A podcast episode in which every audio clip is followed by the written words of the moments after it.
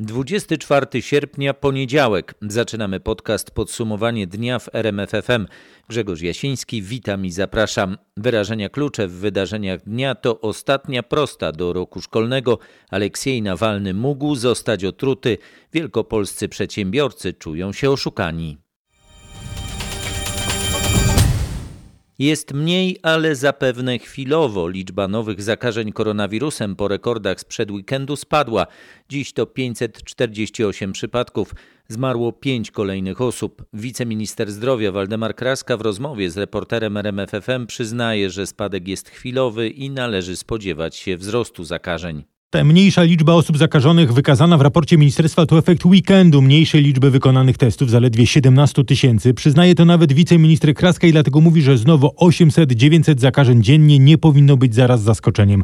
Co prawda, jak mówi, pocieszające jest to, że w żadnym regionie nie ma wielkiego ogniska, to już nie są kopalnie czy wielkie zakłady produkcyjne.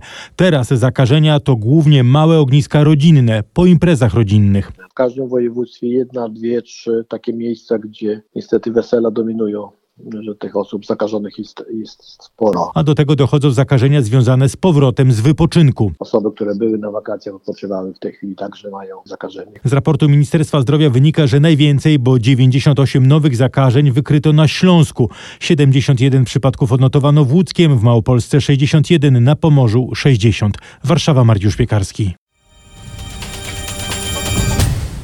Nie widzę potrzeby, by przekładać rozpoczęcie roku szkolnego, zapewniał na Podlasiu minister edukacji narodowej Dariusz Piątkowski. Minister wizytował dzisiaj dwie szkoły w Białymstoku oraz w Płonce Kościelnej w gminie Łapy, by sprawdzić przygotowania do powrotu do nauki stacjonarnej. Tam większych problemów z rozpoczęciem roku szkolnego nie ma. Ci dyrektorzy, z którymi rozmawiałem, e, wręcz cieszyli się, że ogólnopolskie wytyczne e, są na tyle elastyczne, że pozwalają im dopasować e, sposób funkcjonowania szkoły do warunków lokalnych, do tych budynków, które mają. I w jednej i w drugiej szkole otrzymałem również informację, że chociażby zaopatrzenie w płyny dezynfekujące jest na bardzo zadowalającym poziomie, nawet więcej więcej. Tyle minister edukacji narodowej Dariusz Piątkowski. Są jednak dyrektorzy, którzy mają zastrzeżenia do zaleceń MEN. O przełożenie o dwa tygodnie rozpoczęcia roku szkolnego dla starszych klas wnioskuje Ogólnopolskie Stowarzyszenie Kadry Kierowniczej Oświaty. Jak przyznają członkowie stowarzyszenia, plan powrotu dzieci do szkół ma błędy. Sugerują m.in. podział klas na mniejsze grupy, wyposażenie szkół w urządzenia do transmisji lekcji czy rozpoczęcie prac nad zmianą podstaw programowych. Procedury są niespójne. E, proszę sobie wyobrazić, że w jednej e, szkole podstawowej będą dzieci w wieku grup przedszkolnych, które obowiązuje zupełnie inny dystans społeczny niż e, pozostałe dzieci w wieku starszym, a więc dziecko z tak zwanej zerówki może chodzić ze swoimi koleżankami i kolegami do szkoły z zachowaniem pewnych zasad które dotyczą przedszkolaków, a po przejściu w tym roku do pierwszej klasy nagle już nie będzie mógł przebywać z tymi dziećmi w takim samym sposobie. Nieobecność powierzchni, która by starczyła, aby, aby zaspokoić normy narzucone nam przez resort edukacji i zdrowia, jest taka, że nawet do jednej trzeciej uczniów się zgodnie z normami nie zmieści. Powinniśmy ich nie przyjąć. Mówił Marek Pleśniar, dyrektor Biura Ogólnopolskiego Stowarzyszenia Kadry Kierowniczej Oświaty. Jak miałoby to wyglądać w praktyce? Jak zorganizować obiad na tysiąc dzieciaków na jednej stołówce? I to jeszcze od pierwszej do ósmej klasy? To jeden z dylematów na przykład w szkole podstawowej nr 51 w Lublinie. Pomysłów jest kilka. Uczniowie klas 1-3 e, jedzą e, na swoich lekcjach, czyli nauczyciel e, decyduje, w którym momencie przeprowadza dzieci na stołówkę. Druga rzecz to taka, że chcemy na każdym stoliku umieścić takie. Taka za, zasłonka. Trochę tak jak w lokalu wyborczym. Takie dzielenie stolika na cztery. Stoliki są rozstawione w taki sposób, żeby półtora metra jeden od drugiego był. Z obliczeń naszych wyszło, że brakuje nam trochę czasu, żeby wszystkich uczniów w tych trzech godzinach nakarmić. No i tu się zaczynają robić schody. Jak zrobić tak, żeby obiad i przygotować i później go wydać, e, mając... I jeszcze nie płacić nadgodzin, O, tak? dokładnie tak. Więc będziemy się jeszcze zastanawiać, czy nie wydłużyć czasu wydawania obiadów. Mówi naszemu reporterowi Krzysztofowi Kotowi dyrektor Marek Krukowski. Brak wystarczającej ilości miejsc w szkole, by zapewnić wykonanie zaleceń Ministerstwa Edukacji Narodowej, to najczęstszy problem, z którym dyrektorzy szkół zgłaszają się do powiatowych inspektorów sanitarnych. Przygotowaliśmy e, odpowiedzi na pytania, które pojawiły się wcześniej. Każda sprawa jest jak gdyby indywidualnie rozpatrywana, bo sporo jest tych wątpliwości. Staramy się służyć pomocą w miarę naszych możliwości. A możemy wymienić, jakie wątpliwości były? Znaczy to najczęściej wynikało stąd, że e, specyfika jak gdyby techniczna budynku e, bywa bardzo różna, więc dotrzymanie tych wszystkich standardów, które są w tych ogólnych zaleceniach czasami jest trudne. W związku z tym jak gdyby te rozmowy toczą się indywidualnie. Ka- każdy dyrektor z naszym powiatowym inspektorem konsultuje, co zrobić, jak zrobić, żeby e, zachować pewien standard bezpieczeństwa, na ile on jest możliwy. Z szefem warmińsko-mazurskiego sanepidu Januszem Dzisko rozmawiał nasz reporter Piotr Bułakowski. Co na to wszystko rodzice? Czy mają obawy przed powrotem dzieci do szkół? No cóż, no jest pewne wyczekiwanie, jest pewna niepewność, jest pewna nadzieja, że nie będzie już zdalnej edukacji, bo chyba wszyscy mamy takie mm, wrażenie, że no ona się odbywała, ale odbywała się to naprawdę przy pewnym jakimś wyzwaniach zarówno dla rodziców, jak i dla dzieci. My jako rodzice czekamy na 1 września. Syn chyba również czeka, bo, bo, bo, bo jakby stęsknił się za kolegami. Te, te wirtualne spotkania to jednak nie to, co, co spotkać się w, oko w oko w sali z, z panią, z, z kolegami, koleżankami. No także miejmy nadzieję, że przy zachowaniu wszystkich wymogów, y, wytycznych dotyczących bezpieczeństwa ta szkoła ruszy no i będzie funkcjonować na w miarę niezmienionych zasadach. Odczuwamy radość, że dzieci wracają do szkoły 1 września. Ja również odczuwam taką radość, bo jestem nauczycielem. Ta tradycyjna szkoła jest dzieciakom, nauczycielom i rodzicom też e, bardzo potrzebna. Oczywiście, tak. Bardzo jest potrzebna tradycyjna szkoła i cieszymy się, że zaczniemy tradycyjnie. Nasza reporterka Magdalena Greinert pytała też o to, co o powrocie do szkół myślą sami uczniowie. No cieszę się, że do szkoły będzie normalnie. Tak bym chciał, żeby był. I która klasa teraz? Siódmy. To zdalne nauczanie mnie trochę męczy. A która klasa przed tobą? E, trzecia. Trochę się boję, że będzie z powrotem ta nauka zdalna, gdyż jednak ta nauka y, tutaj y, jest lepsza, taka stacjonarna. Niektórzy właśnie trochę boją, niektórzy właśnie mówią, że to taka może trochę fikcja, zmyślanie, ale na pewno trochę trzeba uważać. To opinie z Łodzi. Jeśli nie zmienią się niekiedy lekceważące zachowania ludzi, możemy przekroczyć w Polsce tysiąc wykrywanych zakażeń koronawirusem dziennie. Tak mówił w RMF FM profesor Włodzimierz Mazur, śląski konsultant w dziedzinie chorób zakaźnych. W tym regionie, wciąż przodującym w covidowych statystykach, nie ma problemu z dostępem do miejsc na ojomach, nie brakuje też łóżek na oddziałach zakaźnych. Bardziej się obawiam sytuacji kadrowej, ludzi, wyczerpanie tych zasobów ludzkich. No tutaj personel pracujący w tych placówkach, e, lekarze, e, zespoły pielęgniarskie, no zaczynają być już, nie ukrywam, skrajnie przemęczone. Tu jest problem, tu widzę ogromny problem. W niektórych regionach należy pomyśleć o masowym testowaniu nauczycieli, mówił w RMF FM profesor Mazur. Śląski konsultant w dziedzinie chorób zakaźnych przyznał, że rozumie obawy nauczycieli przed powrotem do pracy z dziećmi w szkolnych klasach. Obawy są ogromne, no szczególnie w mm, kontekście pracy zbiorowej czy kontaktu z y, pewną większą grupą. Dzieci mogą transmitować w sposób bezobjawowy. Obawy są ogromne. Czy to znaczy, że Pana zdaniem nauczyciele powinni być testowani, chociażby teraz na początku roku szkolnego? Moje zdanie w tym zakresie będzie niezbieżne ze stanowiskiem Głównego Inspektora Sanitarnego. Uważam, że w tych regionach, w których jest wysoka zapadalność, trzeba ten wariant rozważyć. Należy pomyśleć o powrocie do przyjmowania pacjentów w gabinetach lekarskich, przekonuje też profesor Mazur. Jego zdaniem teleporady w przychodniach w sezonie grypowym będą problemem. Pyta, dlaczego w niektórych przychodniach możliwe są znów wizyty u lekarza, a w wielu innych wciąż nie. Zamknięcie się na zasadzie, zamykamy się na teleporadach i tylko tak funkcjonujemy, pacjentów nie widzą lub odsyłając ich tam gdzieś w świat, no to oczywiście jest problem. Przedtem testowanie na grypę było możliwe w ramach gabinetów POZ-u i nie było z tym żadnego problemu. Były testy paskowe, to można wszystko zorganizować, czy wszystko osiągnąć. Wszystko zależy od woli ludzi. No tak, za pomocą telefonu trudno przeprowadzić test, sprawdzając, czy to grypa, czy koronawirus, czy jeszcze coś innego. My musimy w jakiś sposób się oswoić z myślą, że ten problem może trwać nie tyle już nawet miesiącami, co latami. No i teraz co? Przez lata nie będą funkcjonowały POZ-y? Profesor Włodzimierz Mazur w rozmowie z naszym dziennikarzem Marcinem Zaborskim. Polecamy na rmf24.pl. Po pięciu miesiącach od wprowadzenia w Polsce stanu epidemii, lider ruchu Polska 2050 chce podpowiedzieć rządowi, jak radzić sobie z epidemią. Szymon Hołownia przedstawił dziś receptę na zdrowie, która ma ochronić system ochrony zdrowia przed chaosem związanym z nałożeniem się jesienią zachorowań na COVID-19 i na grypę. Po pierwsze, korona telefon, aby pomóc nam szybko i sprawnie uzyskać informacje co do procedur, którym podlegamy. Po drugie, otwarcie drzwi do szpitali tym, którzy chorują na inne choroby niż COVID, a to poprzez sprowadzenie do Polski szybkich testów. Po trzecie, jasnej procedury i zwalniania ludzi bezobjawowych z kwarantanny. Po czwarte wreszcie, doprowadzenie do sytuacji, w której zwiększy się w Polsce radykalnie wyszczepialność na grypę. Szymon Hołownia zapowiedział, że konferencje korygujące, jak to określił, chaotyczne działania resortu zdrowia, ruch Polska 2050 będzie organizował co miesiąc. Polski lek na COVID-19 wyprodukowany z osocza ozdrowieńców będzie mógł znaleźć szersze zastosowanie najwcześniej na początku przyszłego roku. To nie będzie też lek, który zadziała jak czarodziejska różdżka i będzie mógł pomóc każdemu. Musimy sobie zdawać sprawę z tego, że to będzie preparat, który ma działać przeciwwirusowo, czyli ma hamować to namnażanie się wirusa i w sytuacjach, kiedy mamy, będziemy mieli pacjentów z zaawansowanym COVID-19, to leczenie może być po prostu nieskuteczne.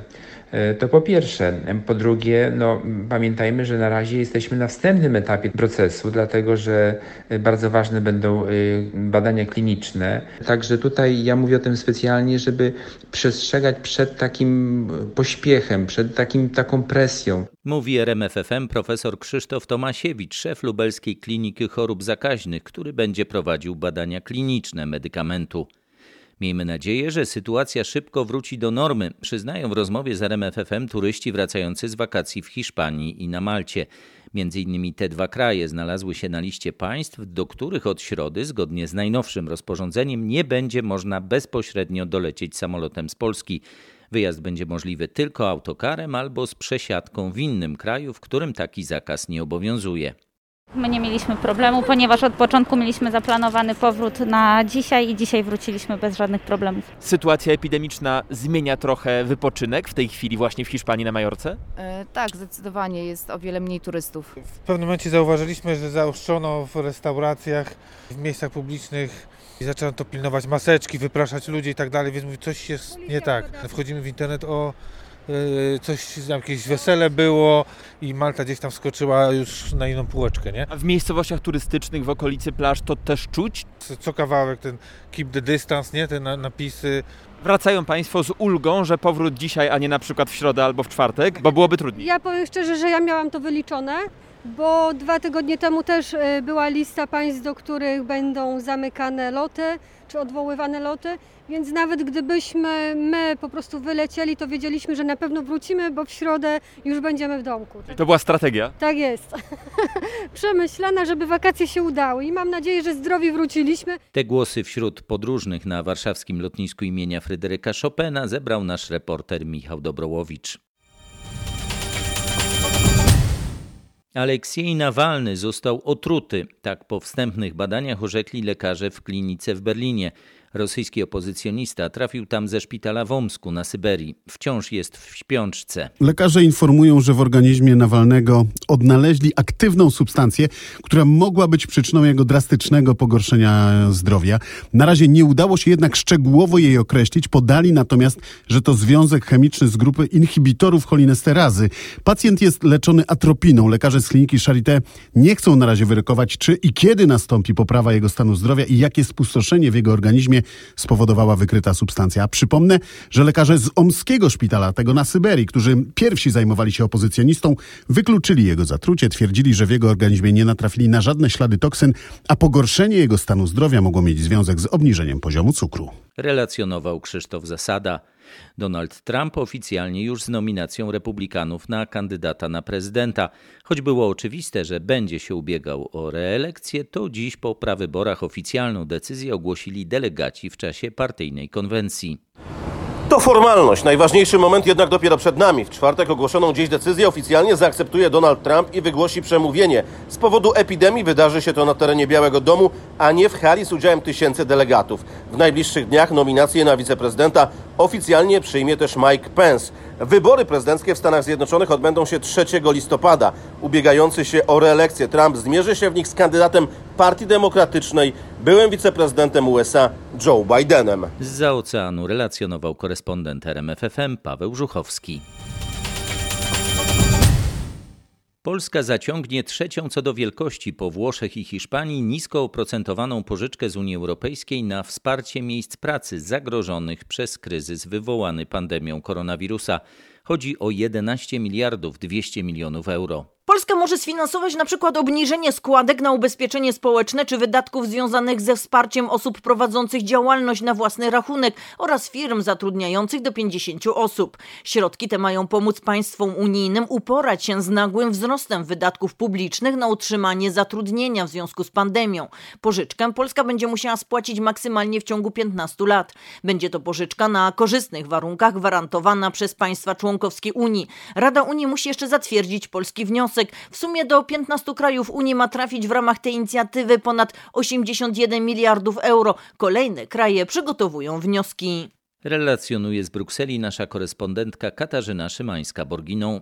Większość przedsiębiorców, którzy aplikowali o grant na podwyższenie kapitału obrotowego w Wielkopolskiej Agencji Rozwoju Przedsiębiorczości, czuje się oszukana. Procedura składania wniosków w tej sprawie ruszyła dziś o 9 rano ale już nawet sekundę po pełnej godzinie ubiegający się o wsparcie otrzymywali komunikat, że pula pieniędzy została już rozdana.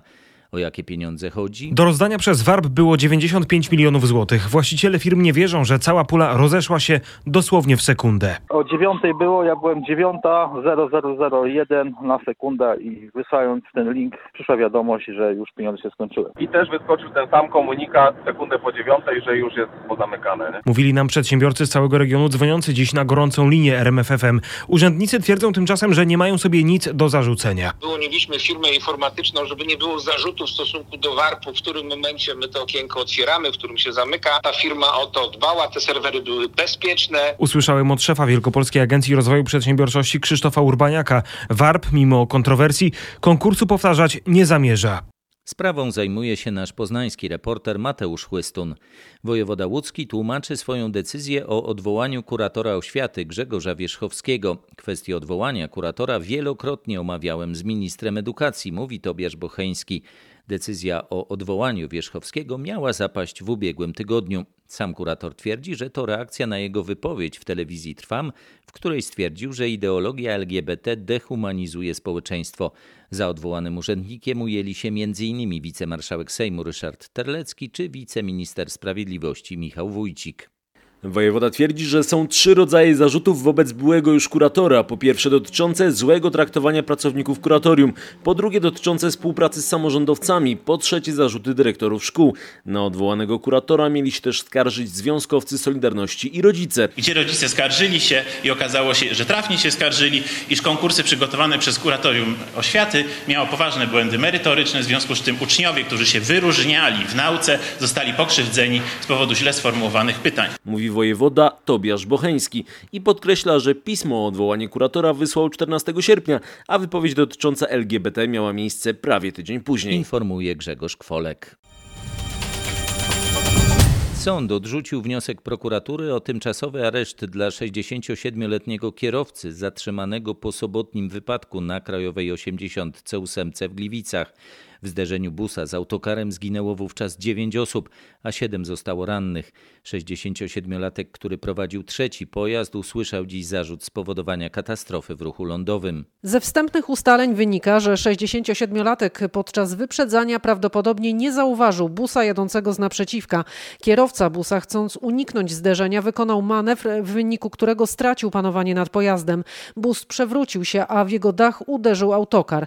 Podejrzany twierdzi, że nie pamięta przebiegu wypadku. Prokurator wnioskował o jego aresztowanie, m.in. ze względu na karę, jaka mu grozi od pół roku do ośmiu lat więzienia. Jego wersja przedstawiona w czasie przesłuchania wymaga weryfikacji i tutaj w celu zapewnienia prawidłowego toku postępowania, a także no, ograniczenia tej możliwości wpływania na ewentualne zeznania świadków, bo jeszcze dość sporo osób jest do przesłuchania w tej sprawie, prokurator zdecydował o skierowaniu tego wniosku. Karina Spruś z prokuratury okręgowej w Gliwicach poinformowała, że śledczy złożą zażalenie na decyzję sądu, który nie zgodził się na aresztowanie podejrzanego. Relacjonowała Anna Kropaczek. Na Dolnym Śląsku trwają poszukiwania sprawcy śmiertelnego potrącenia młodego rowerzysty. Do tragedii, w której zginął 29-latek, doszło w sobotę w nocy w Jurkowie niedaleko Bolesławca. Paweł Pyclik wie, jakie są aktualne ustalenia śledczych w tej sprawie. Jak podkreśla prokuratura, rowerzysta jechał prawidłowo na łuku drogi i czołowo miał w niego wjechać jadący z najprawdopodobniej nadmierną prędkością kierowca pojazdu typu buggy. To lekki samochód z otwartym, okratowanym nadwoziem, który wykorzystuje się do jazdy w terenie.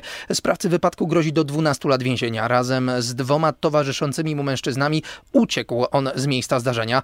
Potrącony 29-latek był reanimowany przez służby ratunkowe, niestety bezskutecznie.